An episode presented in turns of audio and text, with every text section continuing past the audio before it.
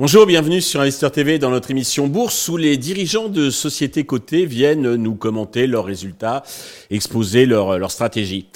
Euh, Aujourd'hui en visio depuis les Hauts-de-France, c'est Alexandre Borgolz, le euh, directeur général de DBT que nous recevons.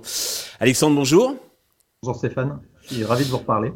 Oui, on s'était euh, parlé effectivement donc début janvier à l'occasion de la publication de votre euh, chiffre d'affaires. Alors juste, donc là vous venez de publier euh, il y a quelques jours donc vos résultats annuels. avant d'en parler, pouvez nous rappeler rapidement pour ceux qui n'auraient pas vu la première interview l'activité donc de DBT Avec plaisir. donc DBT, on a un groupe industriel français. On est basé dans les Hauts-de-France, à Brebière exactement, pas loin de Douai. On a différentes activités. Historiquement, on est une entreprise industrielle et on fabrique des transformateurs de courant. Et depuis 92, euh, on a lancé une, euh, gamme de bornes qui permet de recharger les voitures électriques. Aujourd'hui, pour faire simple, euh, ça représente quasiment 80% de l'activité. La partie recharge, c'est vraiment l'activité la plus dynamique. Et sur cette, sur cette branche-là, on a, on a deux offres. Une en B2B historique, où on va vendre du matériel de recharge à des opérateurs ou des collectivités. C'est l'activité du coup la plus historique des deux. Et en 2021, on a lancé R3, qui, qui veut dire réseau recharge rapide, qui est un réseau d'exploitants.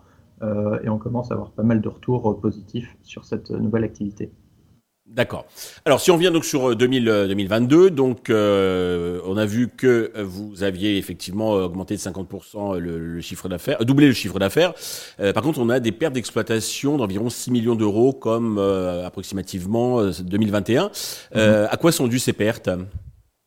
Elles sont dues au fait qu'on est sur un marché qui est ultra concurrentiel. Euh, le marché euh, double. Nous, on fait plus que sur l'activité IRVE en, social. On passe de, de 2 à 9 millions d'euros. Euh, donc, on fait quasiment, enfin, on fait quasiment x4 sur cette activité-là. et c'est une activité qui nécessite pas mal d'investissement et sur la nouvelle gamme de produits. Et aussi, ce qu'on a fait depuis trois ans avec l'équipe de direction, moi j'ai repris la direction en 2020, on a mis en place un nouveau programme qui reprend euh, le contrôle sur l'activité de commercialisation. Donc on a signé pas mal de nouveaux contrats qu'on est en train de livrer là euh, depuis, depuis deux ans. Euh, et entre les deux, il y a quelque chose qu'on n'avait pas anticipé, c'est la tendance inflationniste qui nous a fait serrer vraiment les marges sur, toute l'activité 2022. Donc on avait énormément de commandes qu'on a livrées. On a, on, a, montré qu'on avait réussi à, vendre. le, booking, la prise de commande est passée de 4 à 15 millions d'euros entre 2021 et 2022. Une fois qu'on a pris les commandes, on a réussi à produire. On est passé en somme de la production euh, de 4 à 14 millions et demi si on intègre R3. Sur la production industrielle seulement, on est à 11 millions. Euh, donc ça fait encore une fois euh, quasiment fois 2,5. Euh, donc on montre que sur les fondamentaux, on est solide. Après, euh, on, est, on reste pressurisé par le, la tendance du marché qui est un concurrentiel et deux tendance inflationniste qui fait qu'on ne peut pas euh, répercuter les hausses des prix des matériaux à tous nos clients. On aimerait bien, c'est compliqué. Alors justement, donc dans le communiqué, vous annoncez que vous maintenez, vous confirmez donc votre objectif d'augmenter de minimum 50% le, chiffre d'affaires hein, pour 2023 et que vous allez atteindre la rentabilité. Mais alors dans ce contexte, comment allez-vous faire? Euh, il y a deux choses. On fait donc la rentabilité, on l'atteint soit par plus de volume, euh, c'est la première partie, les 50% d'activité en plus, et aussi des meilleures marges.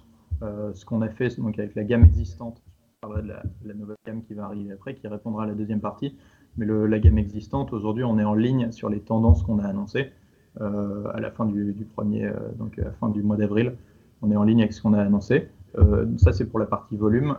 et après, sur la partie marge, on, lancera en production après le deuxième, pendant le deuxième semestre une nouvelle gamme qui sera, on en parlera peut-être plus en détail après, mais du coup qui sera plus performante mais aussi plus rentable, euh, ce qui nous permettra d'effectuer des gros gains de production sur le deuxième semestre. D'accord. Et comment allez-vous euh, financer donc la perte d'exploitation donc de 2022, augmentation de capital, endettement? Aujourd'hui, on est financé par des OCAPSA, des OCA, euh, qui ont effectivement un effet dilutif sur le cours. Par contre, ce qu'il faut voir, c'est que c'est un, effet rebond. Nous, aujourd'hui, tout, cet argent-là, on l'investit, euh, on l'investit dès 2021 dans le réseau de distribution commerciale. Avec les résultats dont j'ai parlé, on est passé de 4 à 15 millions. On l'a investi dans l'appareil de production pour produire plus, produire mieux, produire plus vite. Euh, encore une fois, on est passé de 4 à, à, 9 et, pardon, à 11,5 sur la partie production. et on, l'investit aussi en partie sur la partie donc sur la nouvelle technologie qui nous permettra donc d'avoir des bornes plus puissantes, plus connectées et surtout, ce qui intéresse, j'imagine, nos, nos, investisseurs ou ceux qui suivent le titre, c'est plus rentable. Alors justement, vous aviez annoncé donc en janvier des nouvelles bornes pour euh, le mois d'avril. Mhm. Euh, qu'en est-il?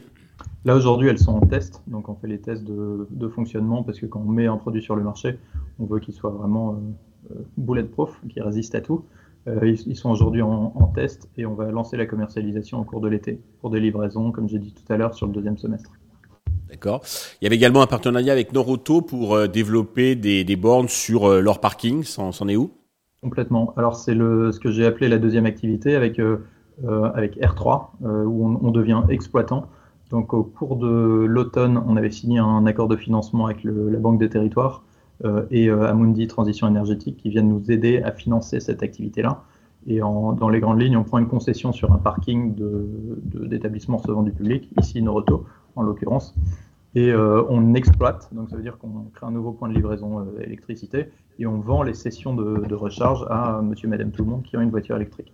Donc là, aujourd'hui, on a installé les 40 premiers sites. Euh, donc c'est l'intégralité du programme Neuroto euh, est, est, opérationnel, à part un site, comme dans tous les projets, il y a toujours un site qui, retarde un peu, qui sera installé au cours du deuxième semestre.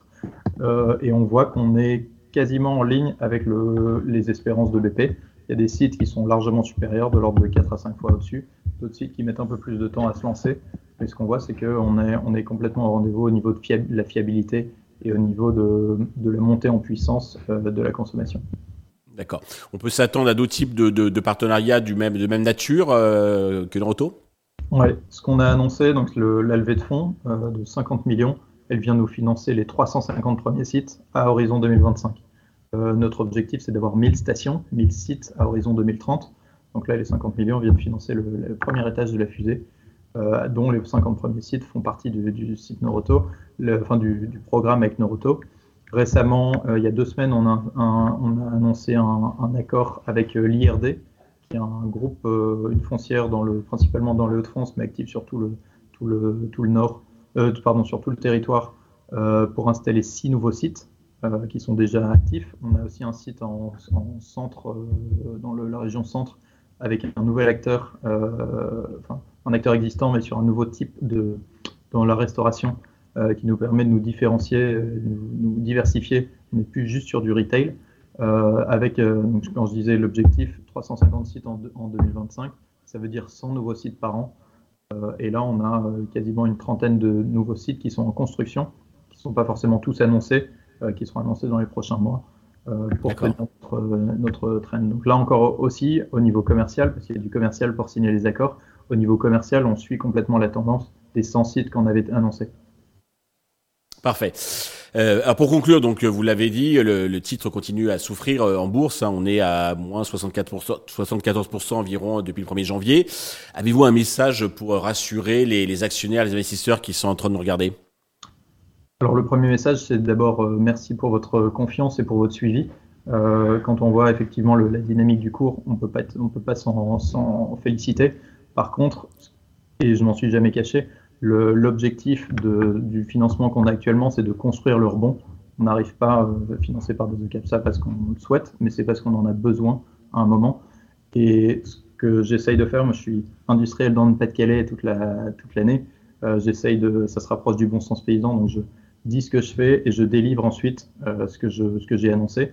Là, sur les trois dernières années, on a réussi à reconstruire l'équipe, euh, et commerciale et technique. On a réussi à montrer qu'on savait vendre, on savait produire, on sait maintenant exploiter les bornes.